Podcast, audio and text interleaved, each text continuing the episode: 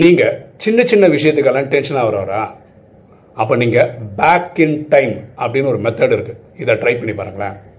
அந்த மெத்தட் என்ன சொல்லுதுன்னா, நமக்கு 80 வயசு ஆயிடுச்சுன்னு வச்சுக்கோமே, அங்கிருந்து வாழ்க்கையை திரும்பி பார்க்குறோன்னு வச்சுக்கோங்களேன்.